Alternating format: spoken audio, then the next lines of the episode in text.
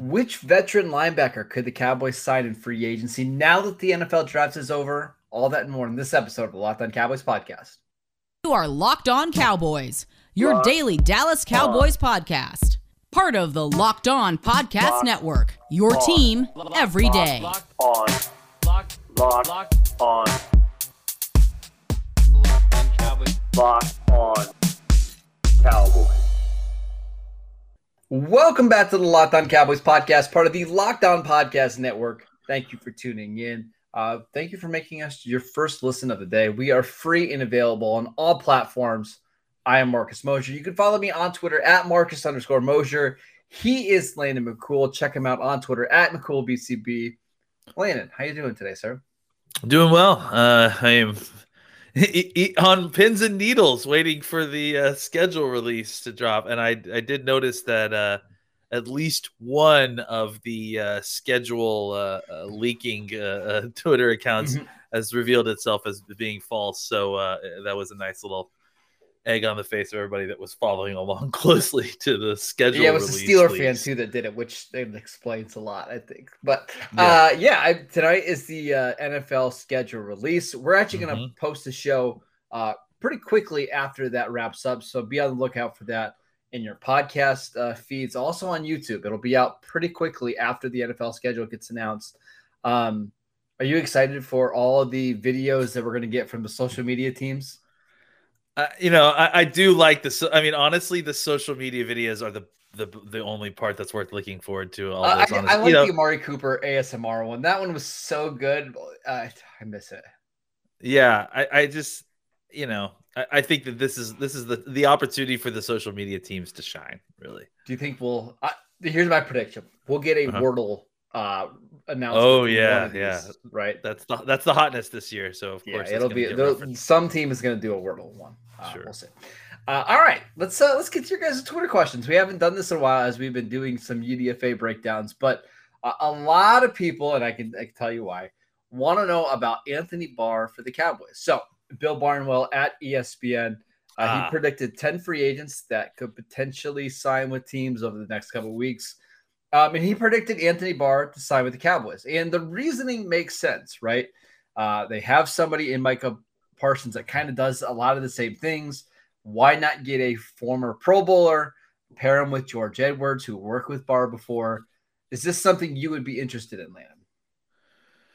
Um, uh, yeah, I mean, I guess I guess it depends on the price. I, am not looking to spend a lot of money on Anthony Barr at this point. You know, it probably would be close to veteran minimum. I would have to assume. Yeah, if that's the case, then then maybe so. I mean, I just like there isn't a huge need. I do think you probably need one more linebacker, right? Um, somebody to kind of just come in and take some snaps, especially early in the season. Barr seems a little bit too namish for the guy we were considering, but maybe not. Maybe you, you, bring him in and you know he can do a couple different things for you. Maybe he can kind of provide a little bit of pass rush. Though, frankly, you're kind of running out of numbers at this point for guys that can rush the passer. You can never you, don't really those guys. You can always I, I, I mean, I guess, but you, are seriously running out of, of yeah. rooms at the end at this point. Yeah. Um, but he yeah, would be a good guy though to have for the first couple of weeks of the season, assuming Jabril Cox maybe is not quite ready, or if you just don't want to have to, you know, force him into action. I can see it. I mean, Barr's played a million snaps over the last six or seven years. I do think, like I said, I do think that they need one more linebacker.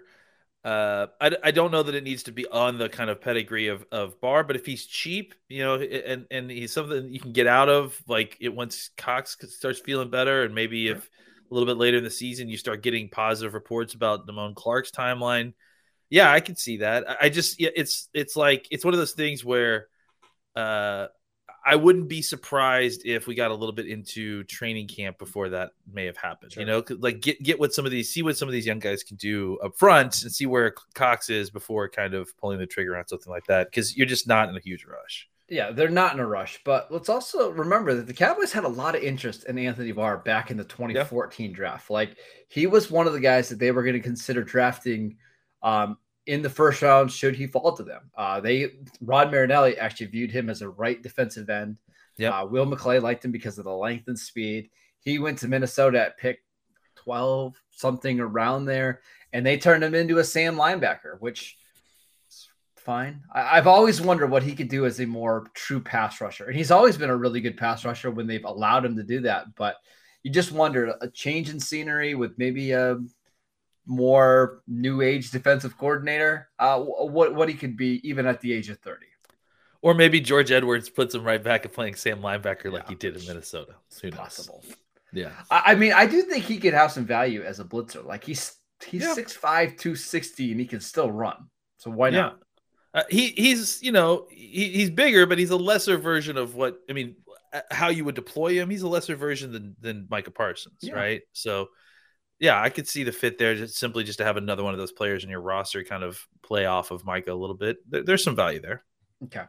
Uh, next question for Mike. With the schedule being released today, what are some games you are looking forward to? Is there one that kind of sticks out to you? Uh, no, I mean, you know, like I, I, think for me, it's it's it's the specifics. It's not like I'm looking forward to seeing when a certain game will fall on the schedule. It's the combination of the player and when uh, the, the team that you're playing and, and when they're yeah. playing. That's interesting. I mean, we we know when they're going to play Green Bay. We know when they're going to be hosting the Eagles. Uh, other than that, I, I kind of would like to see when they're playing the Rams and Tampa Bay and the Bengals. You know, they've got some really tough opponents, but other than that, not really, right? It's, yeah. I don't know. The Rams game, maybe because I'm going to uh, see if it's possible for me to sell off all my life savings to get a ticket to go to the game. Uh, but why didn't yeah, just buy one from one of the Rams fans? It's definitely not going to go to the game. well, I mean, the, the problem is the Cowboys fans that are here. like, oh, there's yeah. so many Cowboys fans. That'll be the game that definitely sells out. I mean, I, am so. thinking about maybe going to see the Cowboys uh, in Tennessee to face the Titans. My sister lives pretty close to that stadium. Maybe that would be a fun one. When was the last time you actually went to a Cowboys game?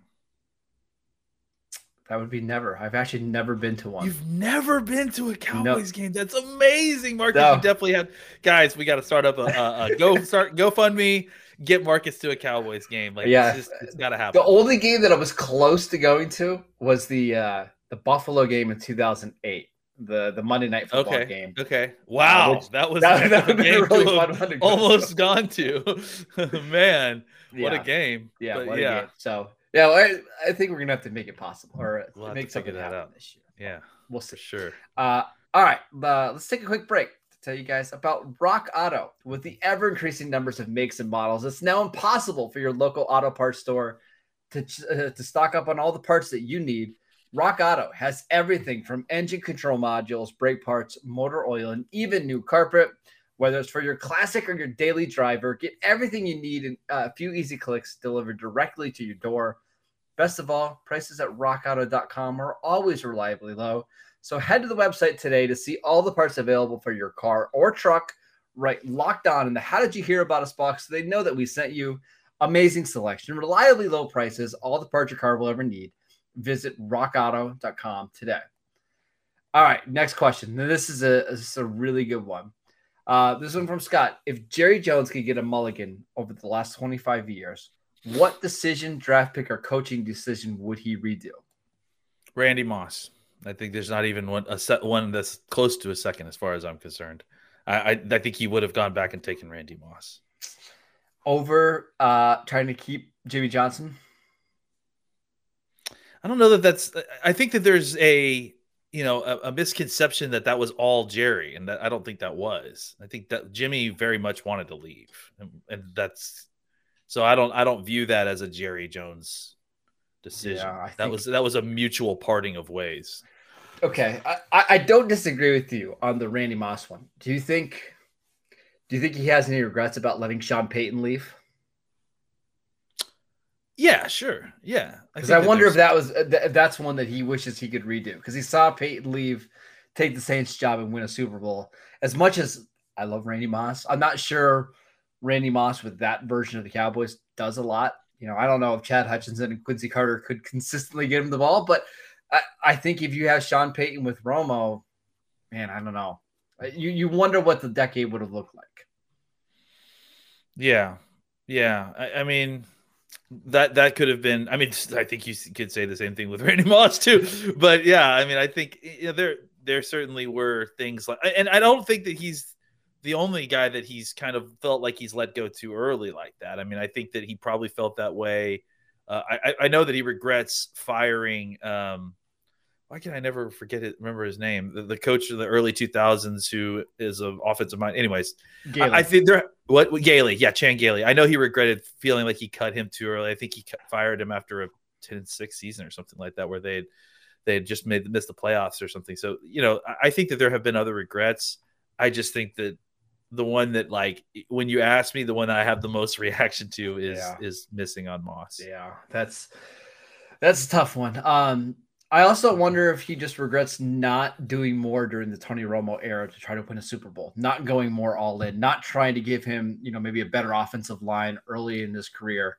Um, I, I, I, because he always talks about how that's that is one of his biggest regrets that they didn't win a Super Bowl and that they didn't even get there. I, I wonder if they've regret not trying to do more during that time period that they had Romo. But I think those are all good ones. Next one from Jacob.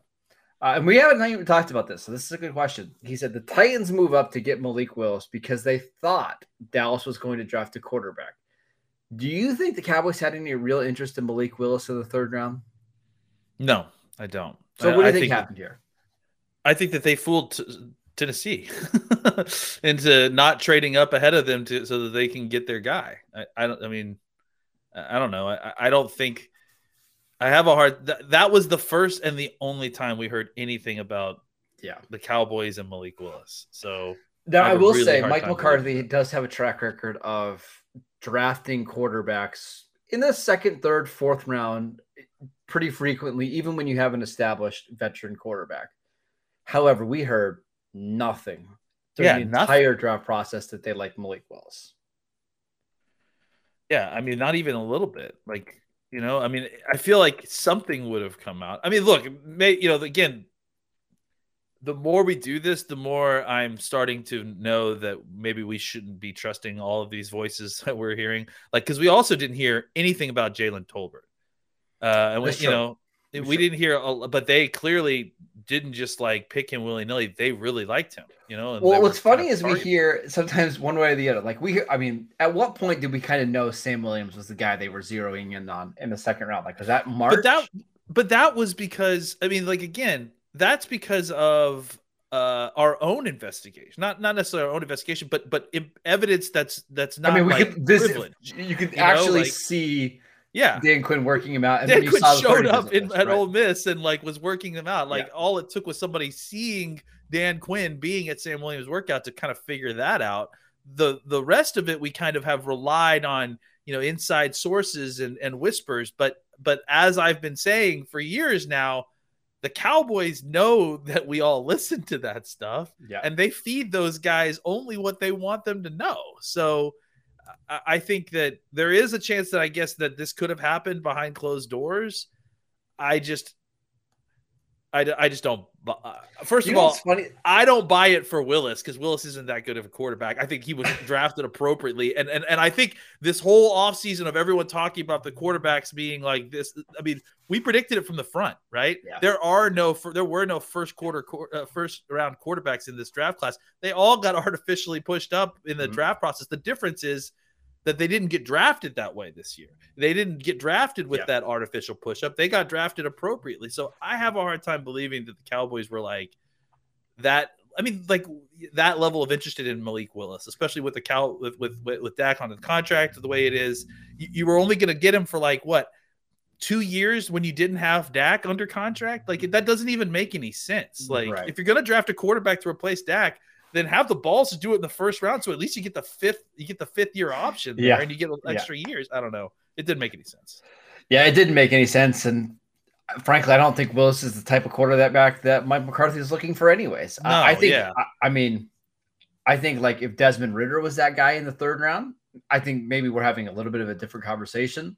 But I just don't think Malik Willis is the kind of quarterback they're looking for. Um, I will say, I think it's and we, we have a better idea of who the Cowboys are targeting in the early rounds, partly because of what we're hearing, but also because of what we see at pro days and all that kind of stuff.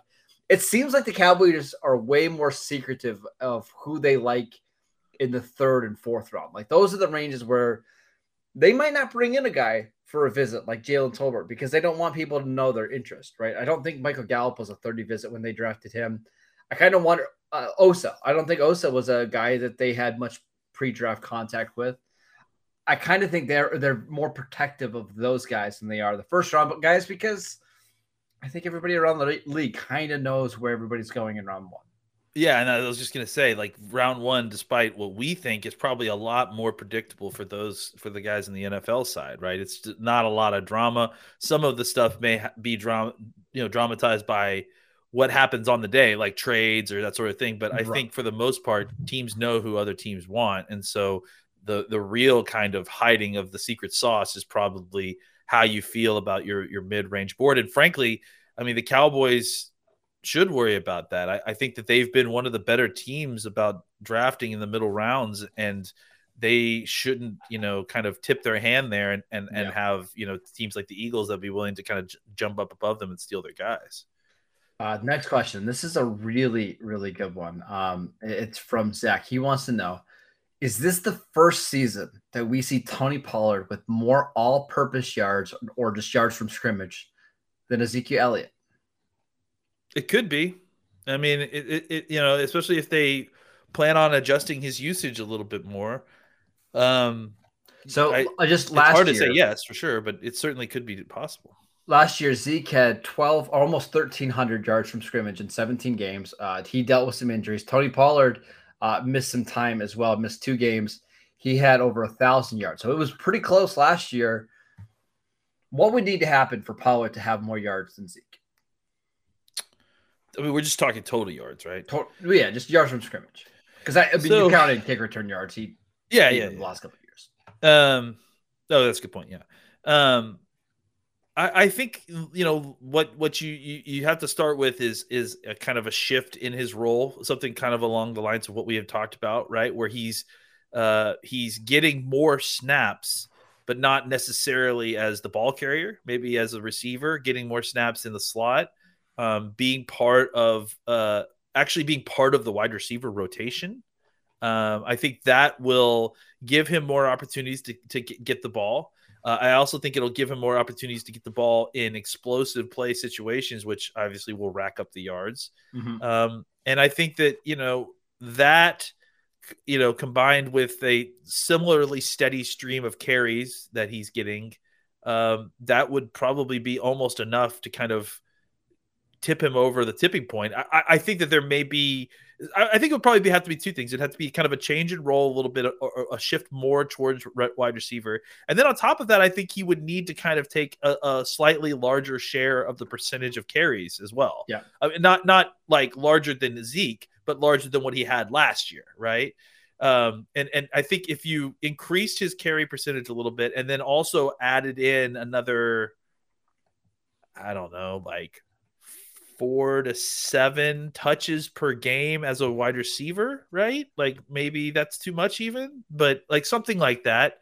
Uh, I think it would certainly be possible that he has more uh, yards from scrimmage than Zeke uh, by the end of the year. So last year he averaged 48 rushing yards a game, which is pretty incredible considering considering he averaged like eight or eight rushing attempts per game. I don't know if he's going to be able to maintain that. That's a ridiculously high average, 5.5 yards per carry. But he averaged only two and a half receptions last year. I don't know if the Cowboys can justify only getting him two and a half receptions a game. I mean, with with Amari gone, with Cedric Wilson gone, it feels like he needs to have three to four catches every single game, whether that's from the slot, whether that's in the screen game. They've got to find more ways to get him the ball than having him just touch the ball like 10 and a half times a game, like we saw last year.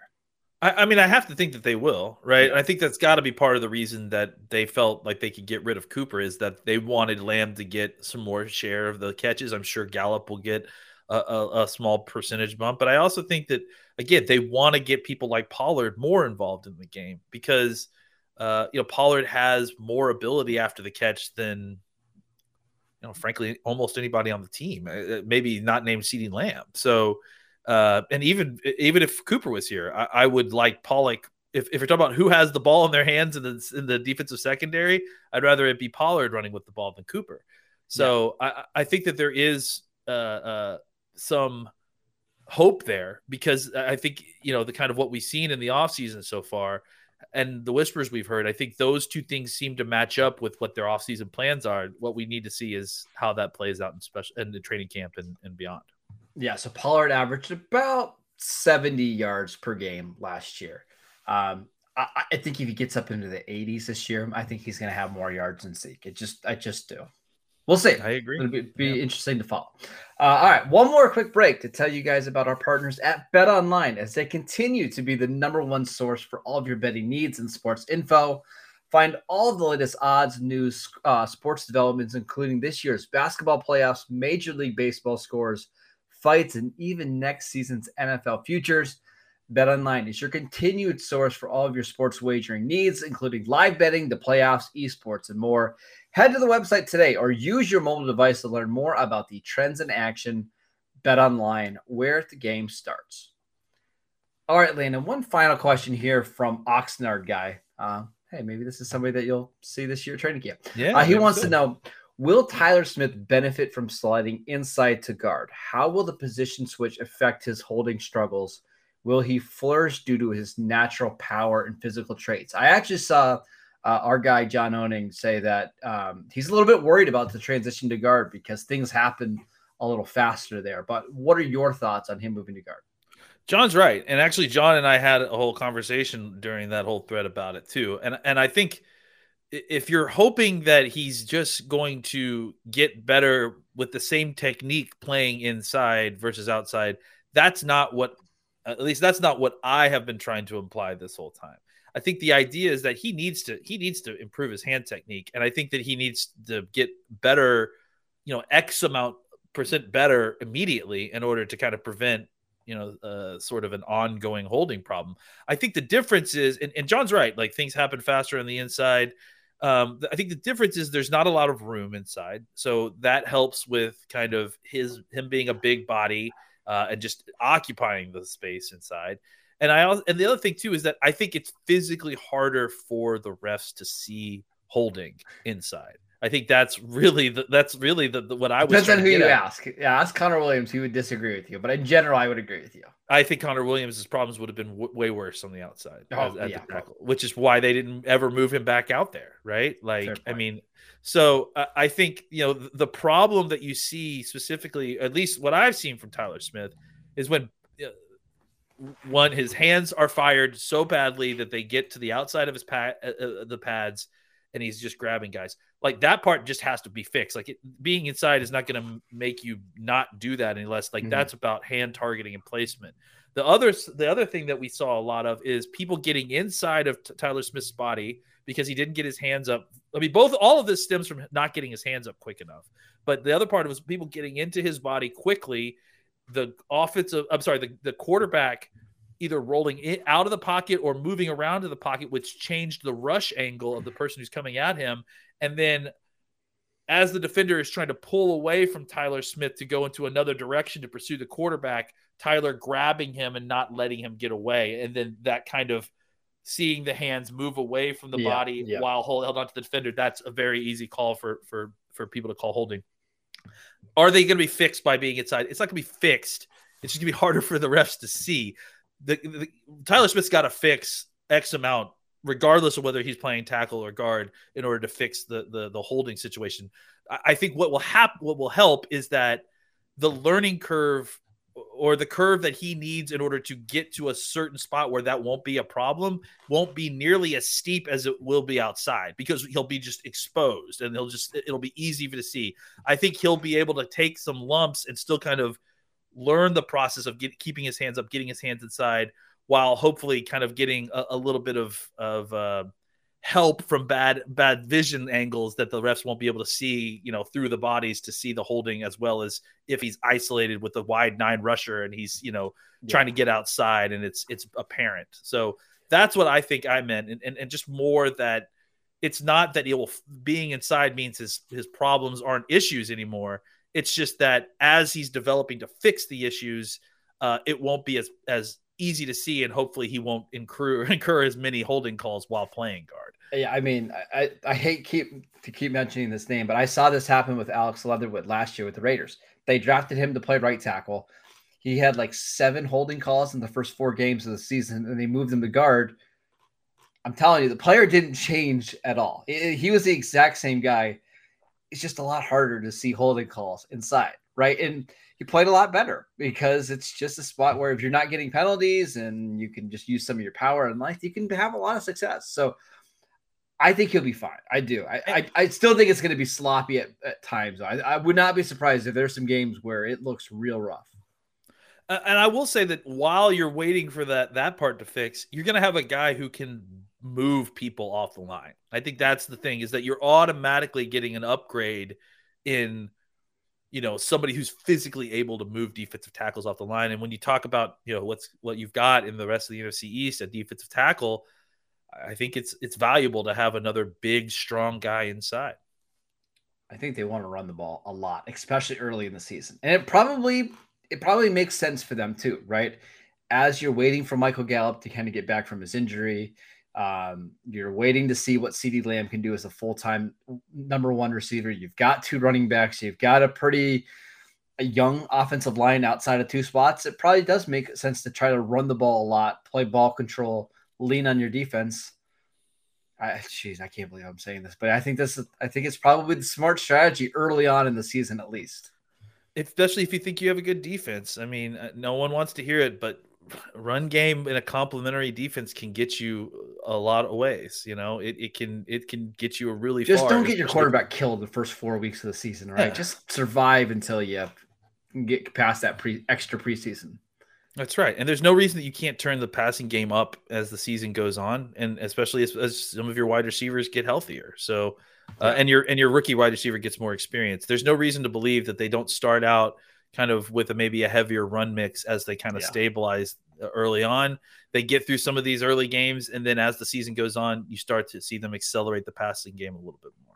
So, who will those early games be against? I guess you're gonna have to find out tonight when we do our, our next show. How's that for a tease, Lana? Nice tease. Uh, yeah, so we'll be back later tonight to talk about the schedule, talk about uh, the potential win loss record. I know you, some of you guys are really excited about that. do you remember what we predicted last year for win totals? I think I predicted 11 games, right? I think I was at like nine and eight. I was a little bit less. Yeah, we were close. We were like, I mean, saying we were close to each other. I don't, yeah. I, and I, I, don't know how close we were to the actual prediction, but I think we were actually pretty close to the prediction yeah. too. Because I thought I said 10 or 11, and you said, I think I said nine 10. and eight. Yeah, maybe that sounds right. Yeah, I hate. Okay. I've I hate the 17 game schedule. It's awful. It's one of my least favorite things the NFL has done forever. Because now I got to think about 10 and seven, nine and eight all of that kind of garbage. But uh, all right, make sure you guys are following the podcast wherever you follow the podcast. You can check us out on YouTube. You can follow the show on Twitter at Locked On Cowboys. You can follow Landon at McCoolBCB. I am at Marcus underscore Mosher. We'll see you guys later tonight. Bye, everybody.